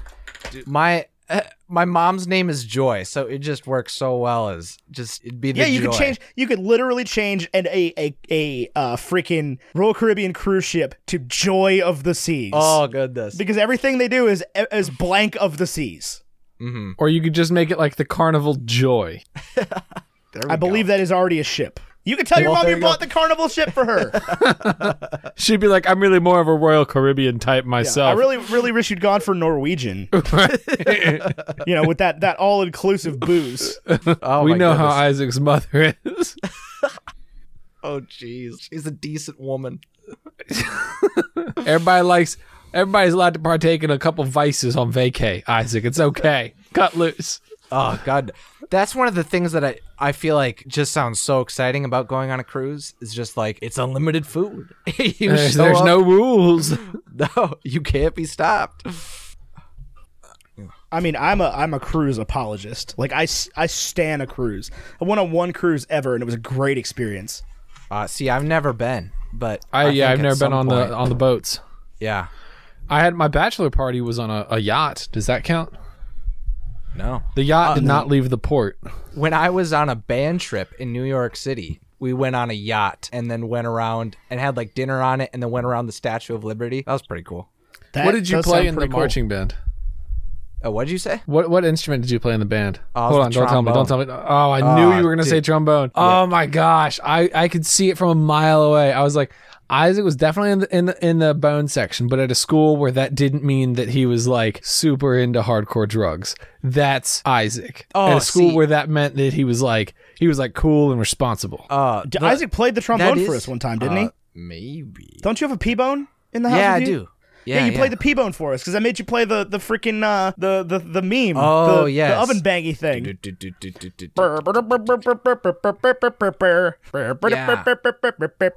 That that is kind of right though. That our school was kind of like the trombones were kind of the the more uptightish, but it was like the the first and That check, was not second the case chair at our school. were like they were like really on the nose. They both wanted to be like band teachers. Like we had there's so many kids that in my band that were like we're gonna be band teachers. We're gonna have a high school band. Was that you? Were you that kid? No, I was not. I was not. Oh. I was that. I was that kid a hundred times over. Dang, really? Oh yeah. What happened? um my freshman year of college i was in the music program uh i had so they tell you if you're going to be a music major to either know how to play piano or don't and like learn when you get there um and i like half took lessons prior to college so then i like slept through the first half of piano my first semester, but in the second half, like caught up and passed what I was doing, and I Mm-hmm. just like I was like, oh, but I know how to do this, so I don't need to practice. So I had a lot of trouble with that, and then um, I'm not tone deaf, but I'm also not as good at ear training as I probably should be. Uh, I def- I did definitely didn't work at it as, as bad as I needed to. Uh, but I did really well in music theory. I did really well in all of my like private trumpet courses. Um, you know, I, I just stood stood out in all of those things. But uh, we went to Christopher Newport, which is a liberal arts college, so I had to take two like regular classes, and I had to take like English 123 and I don't even know what the other class was, but I like straight up failed both of them because I was like, oh, I'm a music major. I don't care about these stupid English classes. I'm That's a music stupid. major. I'm a music ma- music majors have it so hard. You have no idea what we go through every day. Okay. Every single major where people Yeah. are stressed. Always the Right. people think, I have the hardest major. Right. Right. Let me tell you something right now. I'll guarantee that the music program is not easy, but none of college is easy if you do it the way that you're supposed to do it. If you like actually are out of class studying for that class for every 3 hours you spend in that class, you are busy all the time. And listen, I get it music majors that you also have like 15 classes a day when everybody else has 5. I hear you, but you're also not spending 3 hours on each of those classes every day. So just everybody take a chill pill. Mm-hmm. But the music program was challenging and I failed it. So clearly you're doing something better than I can, dear music major. But it was Stuck funny now. when I went to college. I did my music audition. Uh, I went. I auditioned for five schools, and I got into four schools. And I applied to five schools, and I got into the same four schools that I got into for auditions. Um, and uh, at Christopher Newport, I went in, and Dr. Mark Reimer, who's still there, he's my fraternity brother now. Uh, he was the one that was like doing my audition, and he looked at my grades, and he goes, "How did you get in here?" And I was like, "Like this is before I played music for him, right?" So I'm like, ah! and then he like flips the sheet and he sees my SAT scores, and he's like, "Oh, okay. Well, what are you playing today?" And if you knew Rock, Dr. Reimer, he's a big. He's big, big guy, tuba player, and he calls everyone star, and he's he's a big personality. He's a robust personality. if they told Oh, me- stars, if they told me eventually that it had been a secret all along that Dr. Reimer was actually Santa Claus, I would. I was gonna say, like Dr. Reimer looks like what Ron White would look like if he was Santa Claus. Wow. That's he does have the Ron wild. White haircut, He does, yeah. but he's just so different from like I can't see Ron White or I can't see Dr. Reimer being like saying anything that Ron White would say. We were on a plane the size of a Pack of pack of gum. gum with wings. It's gonna take us all the way to the scene of the crash. Which is crazy. We're gonna get there 30 minutes before the paramedics. Oh man. This is a I love this movie. This every time I watch this movie, it's it's it comes on all the freaking time every Christmas. So I've seen this movie probably like 15 or 20 times just like my mom loves it, so I've like always watched it. Mm-hmm. And so I just I, every time it comes on at Christmas, I'm just like, man, this is such a delight. This movie is delightful. Mm-hmm. Filled with delight. Do you know what's crazy? What? How good this movie is. This 2006, 49% on Rotten Tomatoes. We're still talking about it. Isn't that something? It's still yeah, it's still prevalent. I watch it every year. You watch it every single year? it comes on all the time. I literally just said that. Thank you for listening. I was listening. It comes on all the time. Your mom loves it and you watch it. How did you watch it, Ethan? Did you pay for it or did you watch it on, on Televisor? I paid for it. Isaac? I uh, watched it through the Freeform app. I also watched it through the Freeform app. There I guess I don't go. have the Freeform app. I logged in through my mother-in-law's Verizon Fios account and I watched oh it. yeah, that's the thing is I don't have cable. Yeah, yeah. My parents and the have sh- and the, the things the things have not started acknowledging YouTube TV as a cable provider, They have Ugh. not. No, that is true. oh, that stinks. which they should because it's It a cable is. provider. hmm no, I paid to watch it. I pay, I only watched it in standard definition though. I saved Oh saved a man, so you missed some wrinkles. buck. Uh, no, it just it just upstreams to HD anyway. It's a movie made outside the last ten years. It was never HD to begin with. You were never HD to begin with. Yeah, I said Yeah. what I said. Overall, I would say that I, I did enjoy the Cameron Diaz and Jude Law relationship more. I feel like I agree that their chemistry was like really consistent throughout the whole movie, even when they went through the ups and downs. No, I 100% Yeah. agree. But my favorite part about this movie is is Arthur. I was very surprised that that was like the main thing that Kate Winslet slash Iris was doing throughout the majority of the movie was was not actually finding a man, which I think was important for her and for like an interesting way of like showing how she could take care of That's the thing is she doesn't receive she doesn't find the man until she loves herself first. Ooh, wow, look at that. I yeah, that's a good point. Yeah, This that she man's so finds it. deep. Mhm. He's so deep. Ethan Edgeshill. You should But write also- a book. Um, I do think it was kind of cool. They were listening to um, when End when Jack Black pulls by up the first time. Men. What? No. End of the road by Boyz II Men. When I, I, I, and obviously this was not like an accident, but uh, when Jack Black and his girlfriend pull up at the beginning, when he first were first introduced to his character, he's listening to the Ennio Morricone score of a movie that Eli Wallach was in. oh, that's cool. Yeah. So he was a big like Eli Wallach was a big like spaghetti western star with Clint Eastwood. I mean, he obviously wasn't Clint Eastwood, but he's in a lot of Clint Eastwood movies. He's the ugly in The Good, the Bad, and the Ugly. Really? Yeah. That's kind of cool. Yeah, I didn't know who this person was. I'll be 100% honest with you. I wish I did. Just thought he was an old man. I no, I was actually watching the movie. I was like, "Oh, is this guy even somebody, or was this his like first acting gig?" No, it was like he used to be an actor. He's pretty much playing a true to life character. He wasn't a screenwriter, Gotcha. but he was an actor that Oh, was, okay. you know, sort of I thought forgotten it was by time. in- interesting. Um, I've watched like a few YouTube analysis videos about like how Hollywood will praise like golden age of Hollywood, and I thought it was interesting how when Kate Winslet asked Arthur about that, that he was like, "Oh, it was better," and I was like, "Oh, that's that's really interesting," because you know some people like to deconstruct that that the golden age of Hollywood wasn't actually that golden, that any golden age is really never that golden. It's pretty, but that's the thing though, is it's pretty freaking golden for the people that are living through it. True. Yeah, that It's if like you're you talk about- it. Yeah, it, it, it- you know, it, you watch The Dirt, the movie about Motley Crue, and it's like, yeah, it ended up badly for them, but they had a lot of fun while it was happening. Yeah, I mean, that's it's just true. like it's like the Roaring Twenties. It's any golden age, but um, if you want a We great about to enter about- them roaring twenties. yeah, for the second time around. Big band jazz coming back. but uh, yeah, if you want a good movie about the golden age of Hollywood, you should watch Hail Caesar by Jolene Coen. It's a Oh my phenomenal god, movie. Joel! Oh my gosh, Hail Caesar is excellent. Absolutely phenomenal movie. I also want to see Once Upon a Time in Hollywood. That one looks. I have not well. seen it yet. I, I missed it in theaters just because I was doing other things and it was like three hours and 20 minutes long. Yep. Um, This movie was two hours and 18 minutes long, and I'll tell you the truth. The first hour, I was like, "Wow, man, this is this is just paced great. We just got right through this." And the second hour and 18 minutes, I was like, "Oh my god, just end the freaking movie." I disagree with that. I thought it was paced Yeah, wonderfully. ma- maybe maybe I'm crazy. I don't know.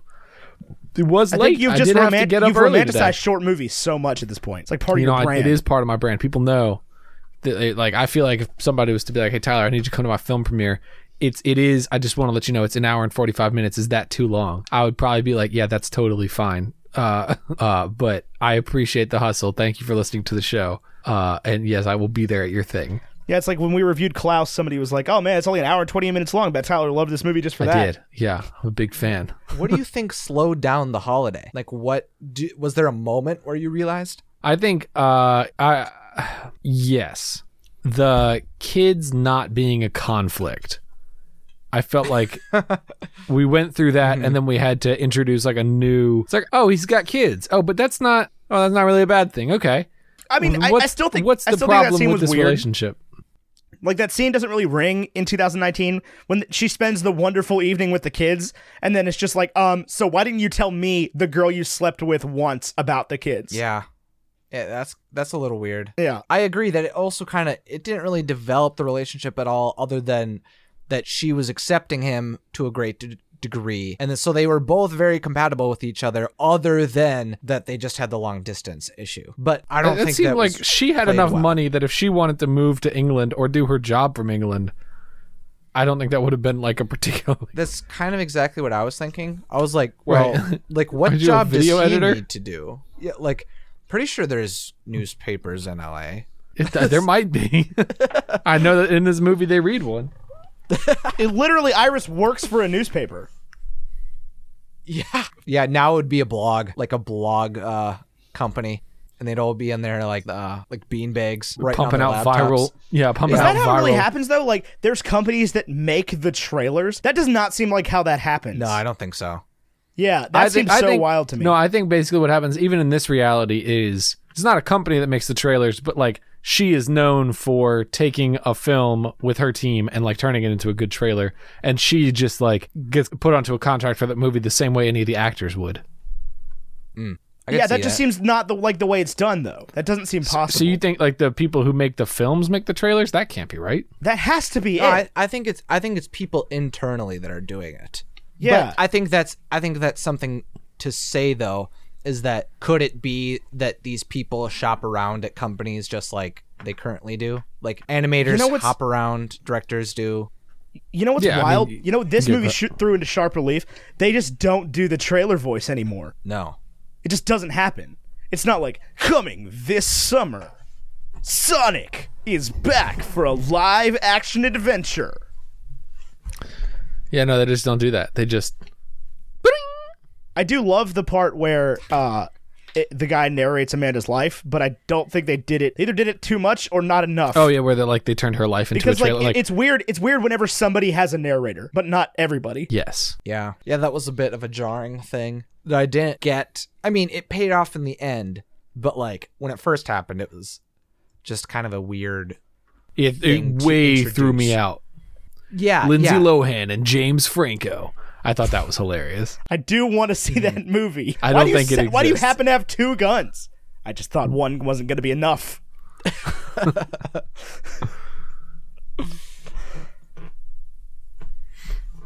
oh man, what a film! How do you film your trailers, Isaac? When you when you finish a video and you're like, all right, time to make a trailer for this video. This is a 20 minute video. I need a 20 minute trailer. How do you? When was the last time you saw a twenty-minute trailer? When was the last time you saw a 20 minute Isaac Carlson video? It was like last week. Thank Yeah. you very much. It was. Yeah, but when was the last time you saw a twenty-minute trailer for anything? I don't, I don't know. Shane drawn Dawson. Would be. this summer, James Charles and Shane Dawson. Uh, We're going to do 20 minutes of this voice. The interview that no one asked for. Oh, I think a lot of people have watch asked for that one. Yeah, oh yeah. I wouldn't. I hate Shane Dawson.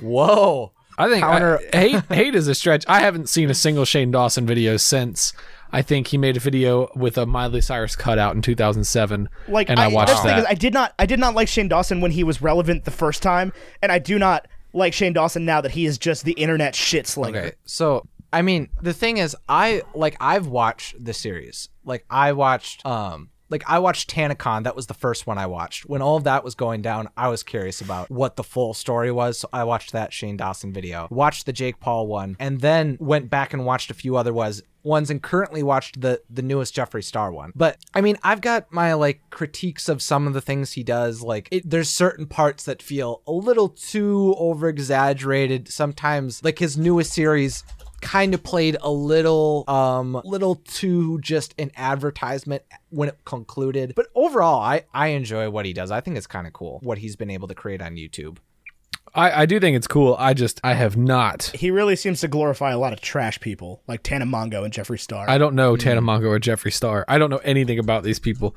I, I I take your word for it that they're trash, but I genuinely don't know anything about them. see that's that's the thing i've been able to catch up with that part of like culture i mean i also watch like the david dobrik vlog so i kind of you know keep my ear to that like i watched the first logan paul versus ksi fight i'm like- kind of in that I like David Dobrik way realm. better than to me. David Dobrik does more to spread joy in the world than than Shane Dawson wishes he could. if I was going to rank them, I would probably say David Dobrik, but yeah. But I mean, the thing is, is like Tyler and Tyler's whole family was like, Isaac, do you watch like the Great British Bake Off and like the Food Network? And I'm like, no, but Tyler doesn't watch the Shane Dawson series, so we're we're just in different parts of the the pop culture realm at times. I, I also don't watch the Great British Bake Off, so Okay, then it then it was just Jonathan. Yeah. yeah, I, I like some of saying those shows sometimes, but I get very bored by plotless TV shows. That's understandable, man. Oh. I I don't really do uh what is it? God, I can't even think of it. To be fair, Uh, part, reality TV. Part of the reason I don't like Mm-hmm. Jeffree Star is he was like directly mean to me in person at Warp Tour in 2009. Really? Yeah, it was just a, a very unpleasant. Like I wasn't even a fan. I didn't know, really know who this guy was. He just went out of his Uh-huh. way to be like, "I'm famous. Pay attention to me, random kid." Jeez. Okay.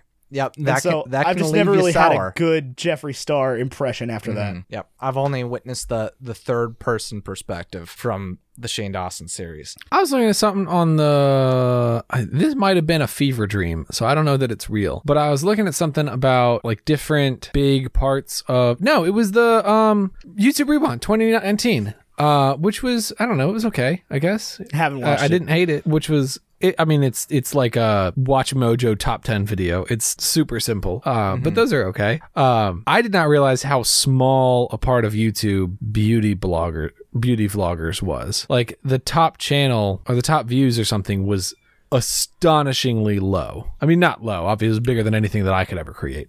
But I would have thought that like I would have thought that these videos had like billions of views, and the and the top video had I, I don't even know what it was. I can find out, but it was it was less than I would have thought. Wait, so you were surprised by the how small the beauty videos were? Yes. Well, I mean, the thing about them is is that they might not get like 20 or 30 million views per video, but if you go through like James Charles videos or Jeffree Star's videos, they all get around 10 million views per Oh, I, video. I I definitely don't doubt that. Wait, Yeah. they wait, hold on. Jeffree Star's videos get 10 million views yeah, per video? per video. Like it's multiple millions every time. No. Nah. Really? I'm on James Charles's channel right now, just just happenstance, and uh, Maybe- holy crap, yeah, 34 million views on multiple videos. For this is like the the top down. Okay, for for instance, I just pulled up Jeffree Star's like upload schedule. Like three weeks ago, well, it goes 7.5 million, 10 million, 10 million, 9.4 million, 15 million, 10 million as the most recent uploads. So it's Better, it is a better delete that 9.4 million right there. Yeah, if you're not getting if you're not getting 10 million in, in 30 days, then you know what what's the point of even trying? Uh, My thing is now it's like we've we've rapidly increased the population of like it went from like men wear makeup to like it's cool for men to wear makeup to like men are making makeup to now women aren't allowed to make makeup anymore. Oh, yeah, I noticed that shift as well. That it was like, wow, a lot of the top selling beauty brands are not based around women. Like women aren't the ones who are breaking the records currently. No, it's not even that. It's like all of a sudden they like turned on female content creators who make makeup. Oh, oh, you're not just like noticing the trend. It was like there's some like trend that was going on. that Yeah. people are turning. Interesting. Shoot, I didn't see any of that. Like it went quick on Rihanna because it went from like, man, Fenty is incredible. You know, they make they make shades of all skin colors, and then it was all like, well, Jeffree Star makes makeup, so screw Rihanna. Rihanna's a woman mm. making makeup. How dare she? and I know I'm Okay, gonna catch this heat is from this because was we wrong. definitely have some beauty stands in the the fan base that are just like big, like. our our Discord has a a makeup dedicated channel, and they love I- Jeffree Star, even though he continues to be problematic and a terrible person. again. Yeah, I've I watched have the no Shane, idea. I've this watched the person Shane is. videos too, guy. So I, I'm not sold. Here is here was my mistake. I'm looking at the uh, I'm rewatching YouTube Rewind right now, and James Charles makeup tutorial in Espanol is the most liked beauty video at 1.6 million, which is far more impressive than 1.6 million views, which is what I was thinking it was. So that is Oh, where that is where the disconnect was. The fact that James Charles got canceled and then was just like, I'm not canceled is incredible to me.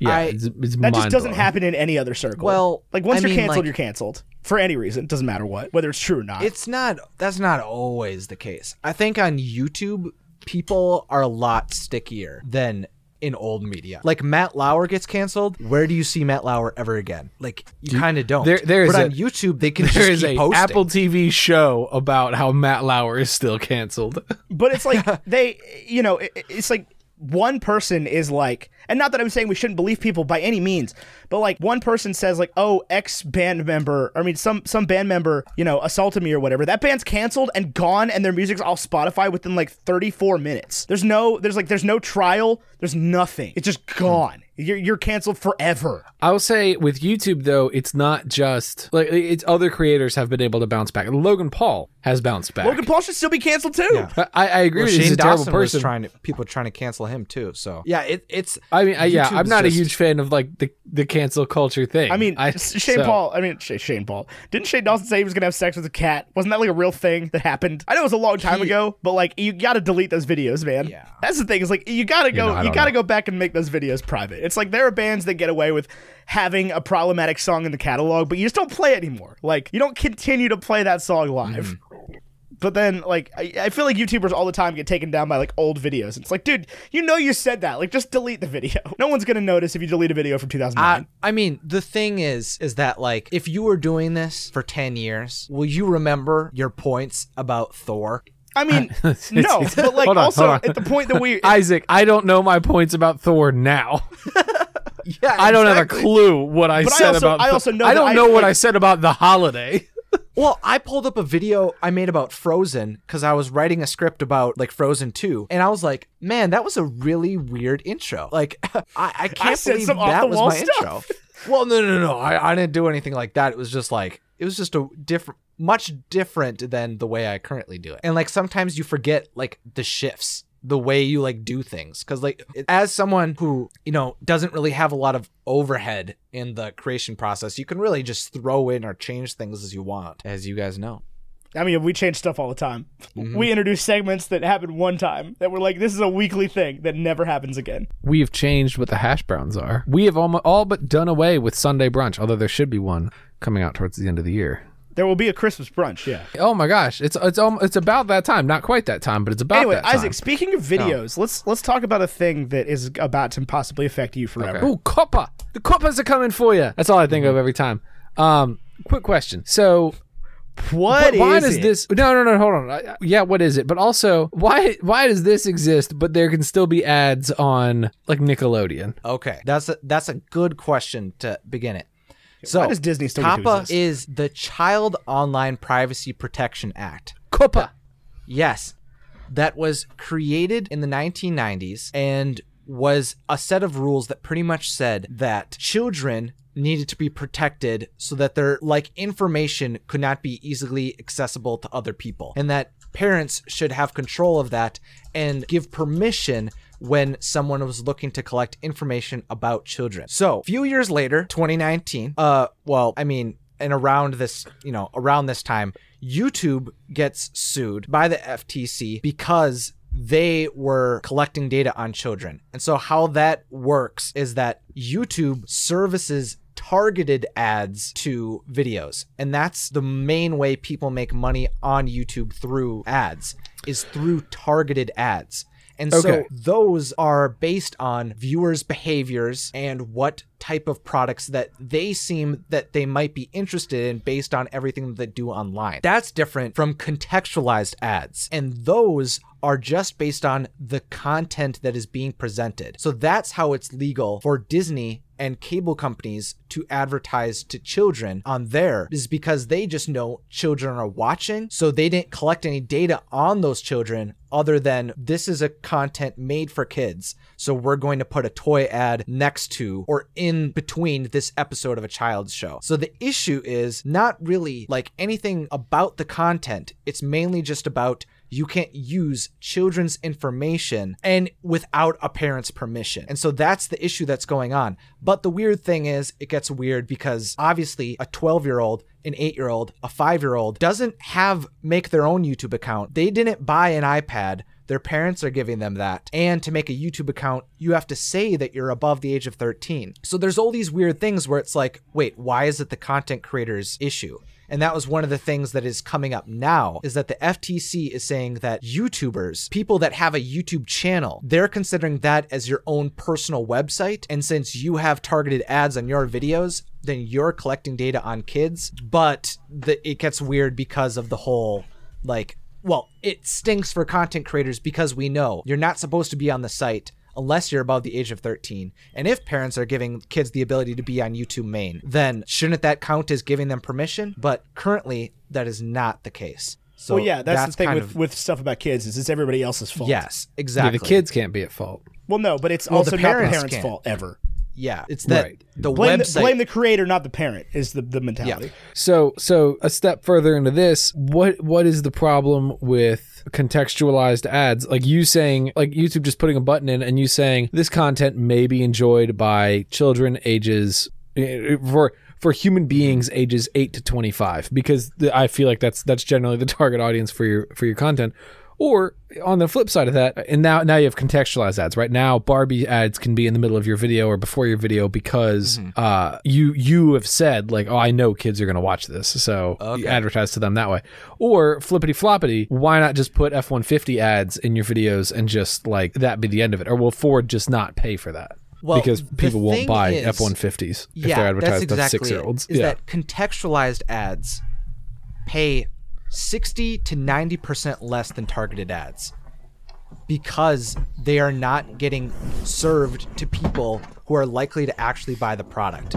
Is that they're just there's less certainty that people will actually convert to sales based on contextualized ads. So AdSense would drop significantly if you said, "Oh yeah, because that's part of the implementation." Is that currently you have to mark your videos as made for kids or not made for kids. And if you label your content as made for kids, then you will only be served ads that will pay less. You will no longer have be well, there's rumors that you will no longer be recommended to people, that you can't have comments. You won't be able to have videos and playlists. People won't be able to put you into your watch later. There's all of these things that are going on because those all have to do with cookies and tracking the data around videos and those users. So all of those settings would be stripped away. Oh, you also wouldn't be able to have notifications. So people wouldn't be notified when you post a video under this if you label your stuff as made for kids because they would have to because they algorithmically decide what notifications get sent to people. So all of those settings Right. would be t- turned off. Yeah. it it seems weird to me. Now, somebody who has grown up, you know, in, in the Carlin family, it- we have always been advised that if you were going to make content online, like from our parents and from the, the people that, you know, we, we've grown up from, that it should be family friendly and that it should be for anybody that wants to watch it. Like mm-hmm. ideally, like it, sh- it should include children in the audience base. It seems weird to me that like the flip side of this COPPA thing is that channels that swear or channels that are like making more adult content are by virtue of not being kid friendly succeeding like the system is working in their favor. Like cuz in my Yeah. mind, in my mind it's like oh you don't want to swear on your podcast, you don't want to swear uh, on in your YouTube videos because it's going to be harder to make money because you're not going to get sponsorships because it looks bad on that brand. But now it's like oh you better start swearing in every video so that you can market it to adults. Well, that's that's one big fear that kids aren't going to stop watching YouTube. But if content that is directed towards kids can no longer be on the platform, then either creators will have to leave or they'll have to make something else that is clearly more adult, which means that all of the content on YouTube will become more steered for adults so that they can prove, if sued, that they are trying to direct content that's not for kids. Now, one even further extension of the FTC's, the Federal Trade Commission, want to do for COPPA is change it to child attractive. So extending the reach of this legislation so that even if it could, even if it's not intended for an audience of children, if it appears that it could attract a child, then these regulations would be placed on them and they would be available to be sued. So there's even talks of extending this further. Now, is this the result of like a genuine concern from parents, or is this the result of like the cable lobby being like, "Oh my God, YouTube, go the heck away"? It's almost certainly got to be the second one. So on the books, it's 20 child advocacy groups all came together, talked to the FTC, and then the FTC investigated YouTube. Now, that's the thing.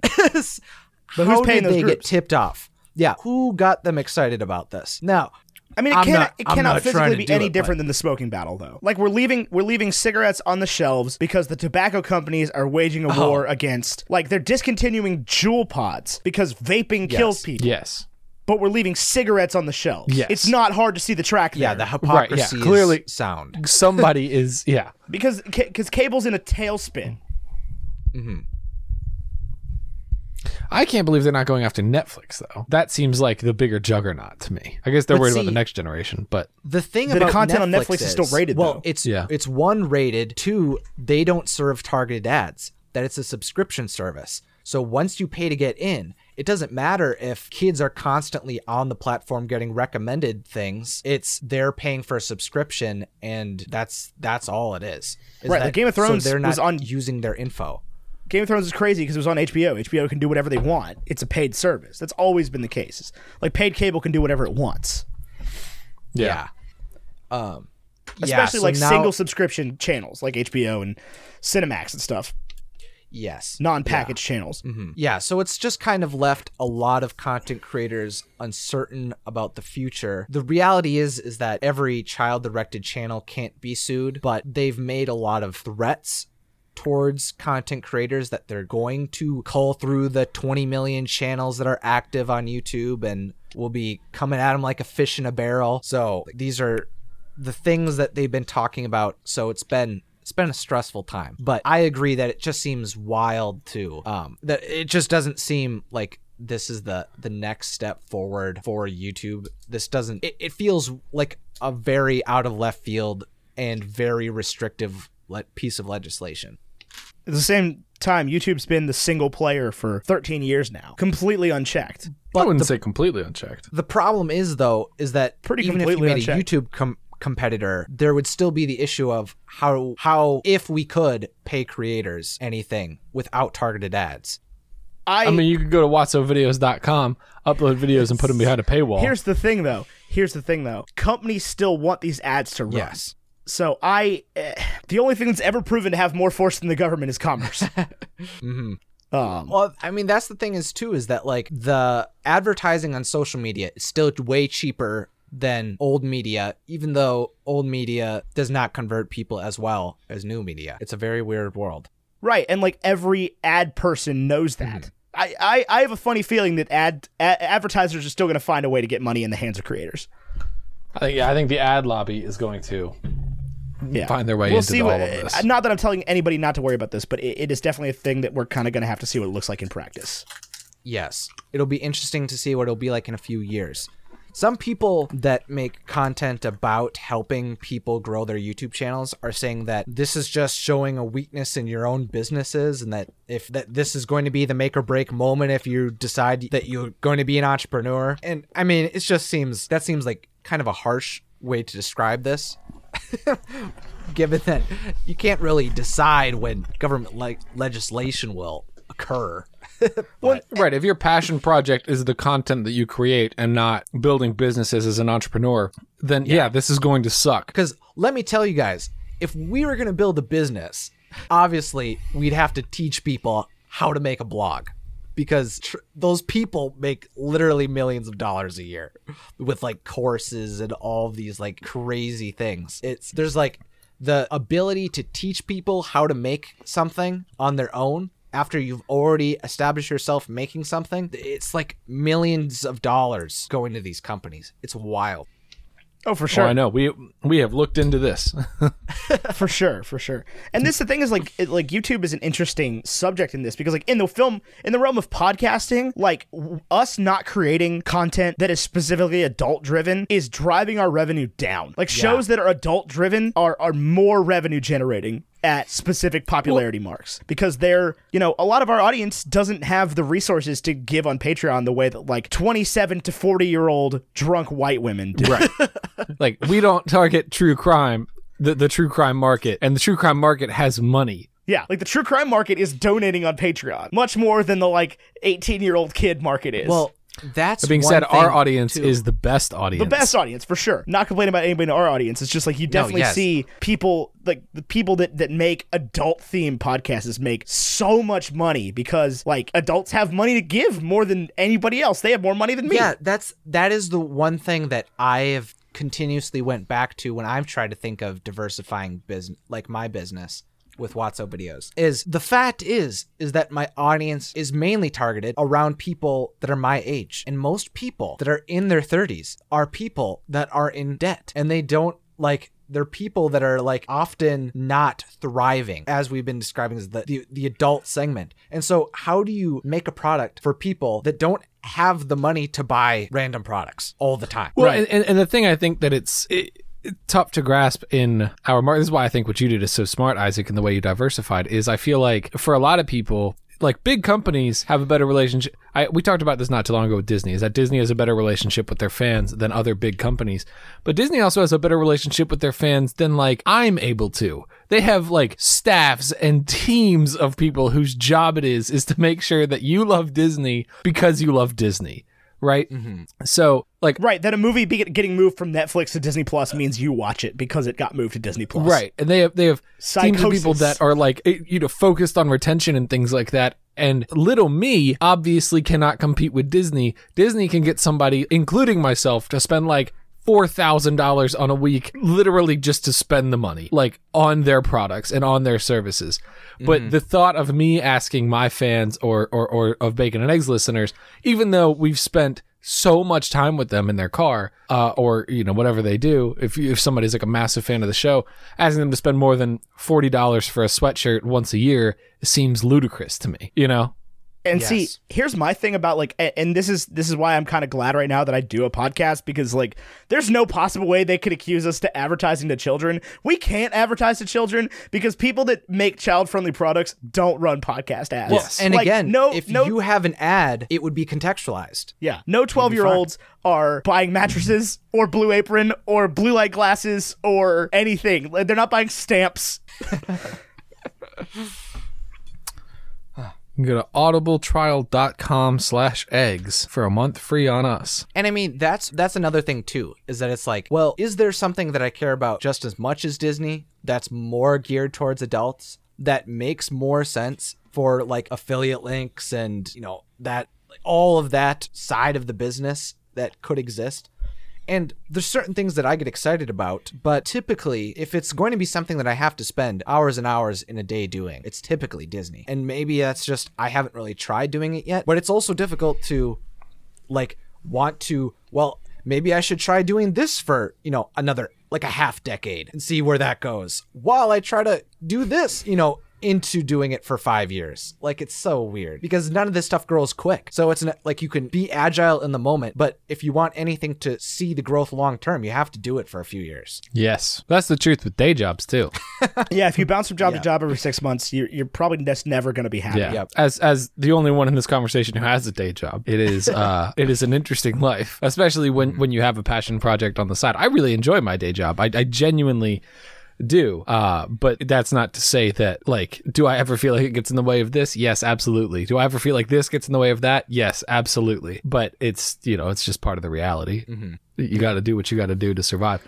I like if I could, like if I believed that if I quit my day job tomorrow, that you know within six months I could support my family on bacon and eggs, I would do it. I just don't believe that I could do it, mm-hmm. and not because I don't think that I know how. It's just like you said, growing something like this takes, it takes time. and that's that's been the constant struggle, especially for uh, Tyler's come to me with this many times throughout the, our time doing bacon and eggs. He's like, if we quit right now, how can we make this successful in six months? It's like you can put there's not enough that you can do for the show short of making an episode every day that will blow your podcast up to the point where you're going to make sustainable Yes. living. well Like, and that's can- always the you- thing Mhm. you can try all you want to get on like you know the BuzzFist BuzzFeed's top list of the 50 best podcasts, The but Buzz Fist. the BuzzFist, the BuzzFeed's list of top 50 podcasts or whatever, you know, whatever it is that actually propels your show to the top But, like, and gets people actually in the spirit But of proper in order journalism- to do that, if the spirit of proper journalism, BuzzFeed doesn't let you buy your way on there. So right, and, and in order to succeed at that, you need to be doing it organically, and you need to be doing it like you need to be living your life and and you know succeeding. And yeah, it's uh, it's a headache. But at the yeah the yeah.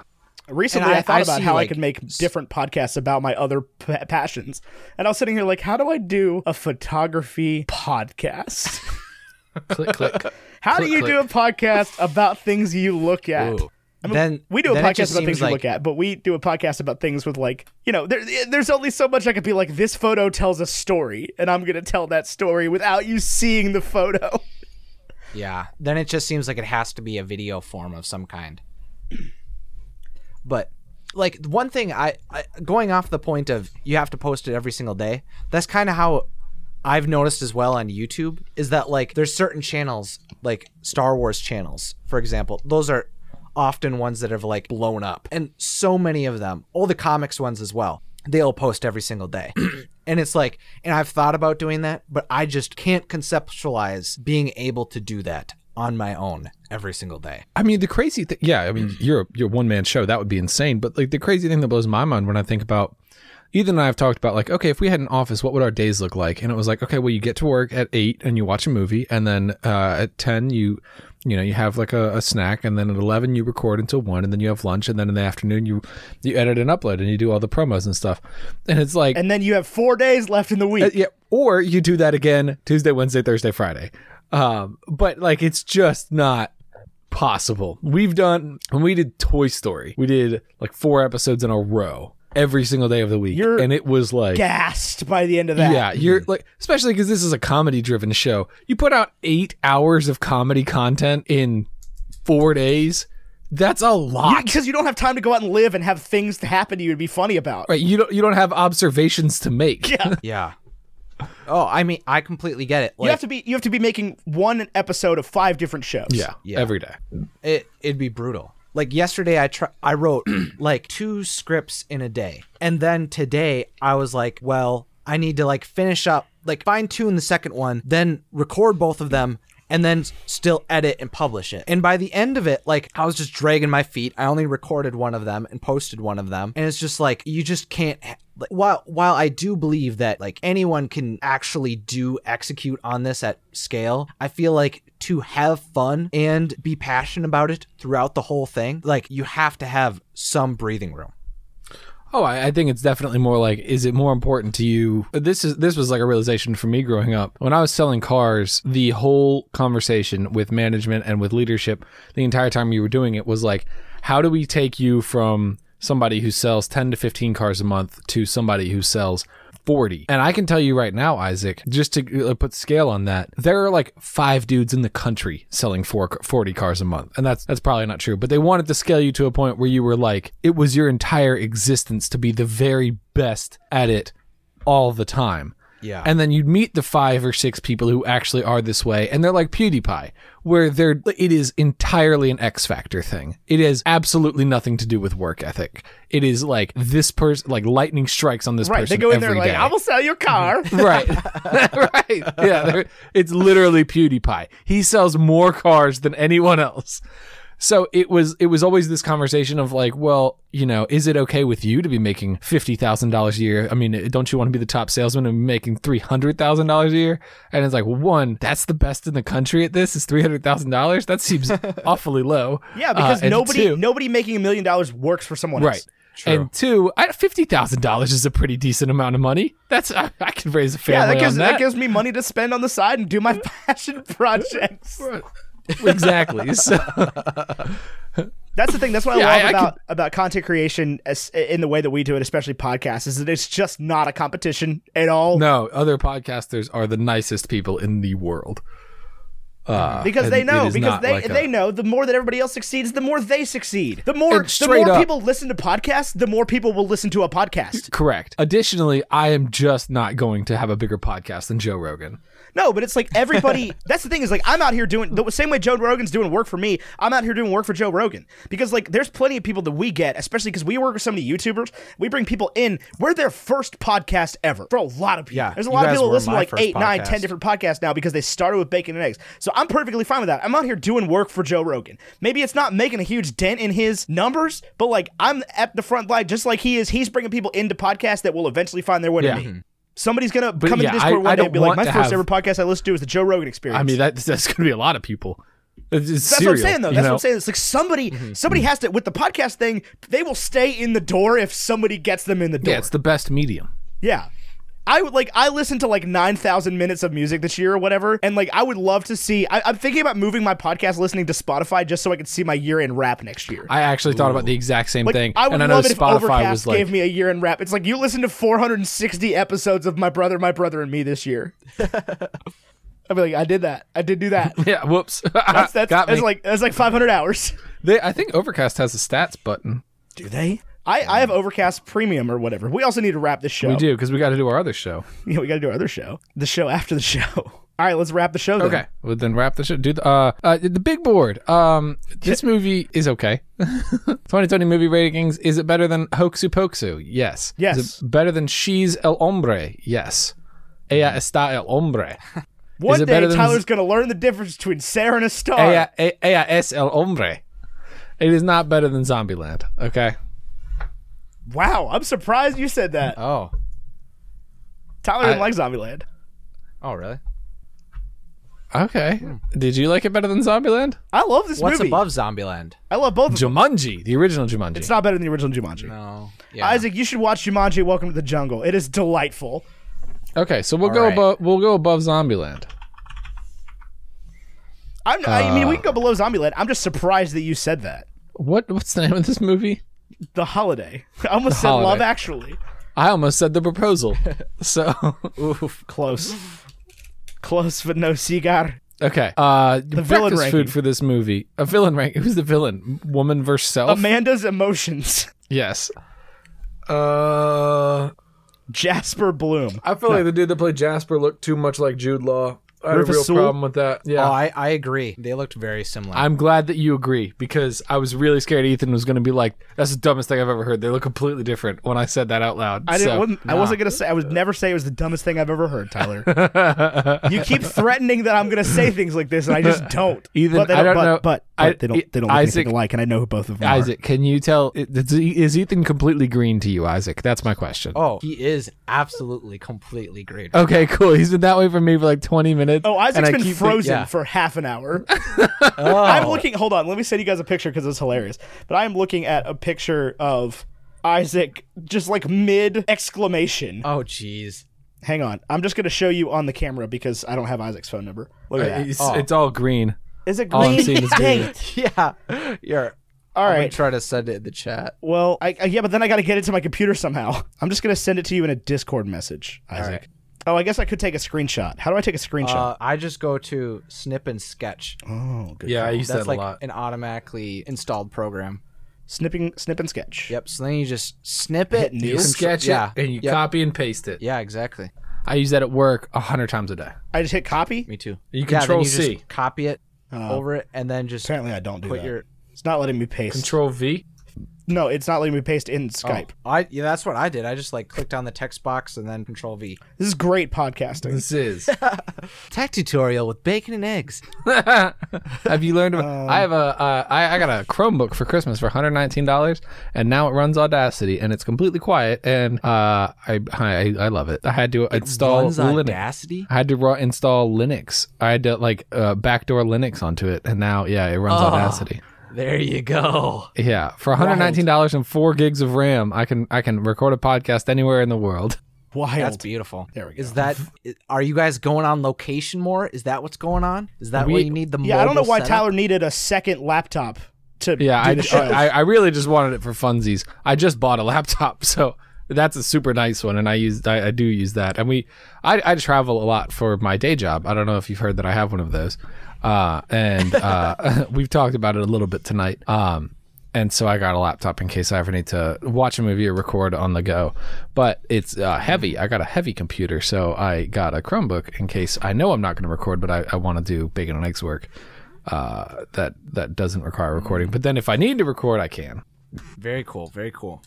Here's hoping. Let's see what it, it turns out like when you actually try to run Audacity and Skype at the same time on a Chromebook. I have a feeling the Skype call will be done on my cell phone. But yeah. yeah. Um, wrapping the show, breakfast food on this movie. I feel like we've got some like some Christmas hash or something, something, uh, something like British Christmas shepherd's pie Yeah. hash. Shepherd's pie is not breakfast. It's also I not gonna American. Like ch- hot chocolate with some peppermints in it. Ooh, that sounds yummy. Yeah. That does sound yummy, but Can't- don't eat a Got a liquid candy breakfast on. Christmas. Mm, I suppose. I suppose.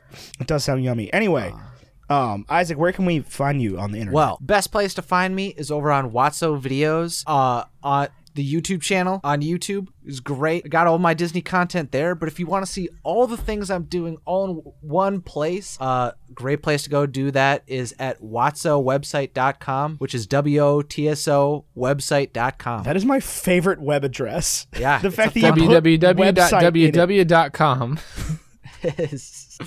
Did you ever think about was- how www is more syllables than World Wide Web? Yeah, yeah, I have indeed thought about Okay, that. Okay, cool. I just want to make sure I'm not the only one.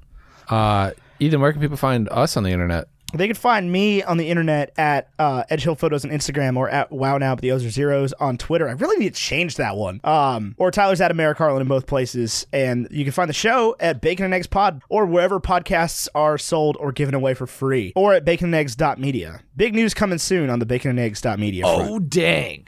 Pew, pew, pew, pew. Big news 010120. There's big news. Big, big news. Large news. Thick Gron- news. ven- venti news. Venti news. We do not have 20 newses coming. No, it is one news. Ah. Well, it, it, it's more than one news, but it's not 20. More than one news. Find Yes. out soon. Notable Find out soon weather, on- and sports. Uh, so moving on from that conversation, uh, uh, uh, thank you for listening. Our graphics are you. by Vaishon Brandon of Graphite, and our um, music is by Andrew Scott Bell of Andrew Scott Bell. You can find him at Andrew Scott Bell wherever Andrew Scott Bells are sold or given away for free. I've been Ethan Edgehill. He's been Tyler Carlin, and him over there in Wisconsin has been Isaac Carlson of Wotso Videos. And until next time, arrivederci. Andrew Scott Bell.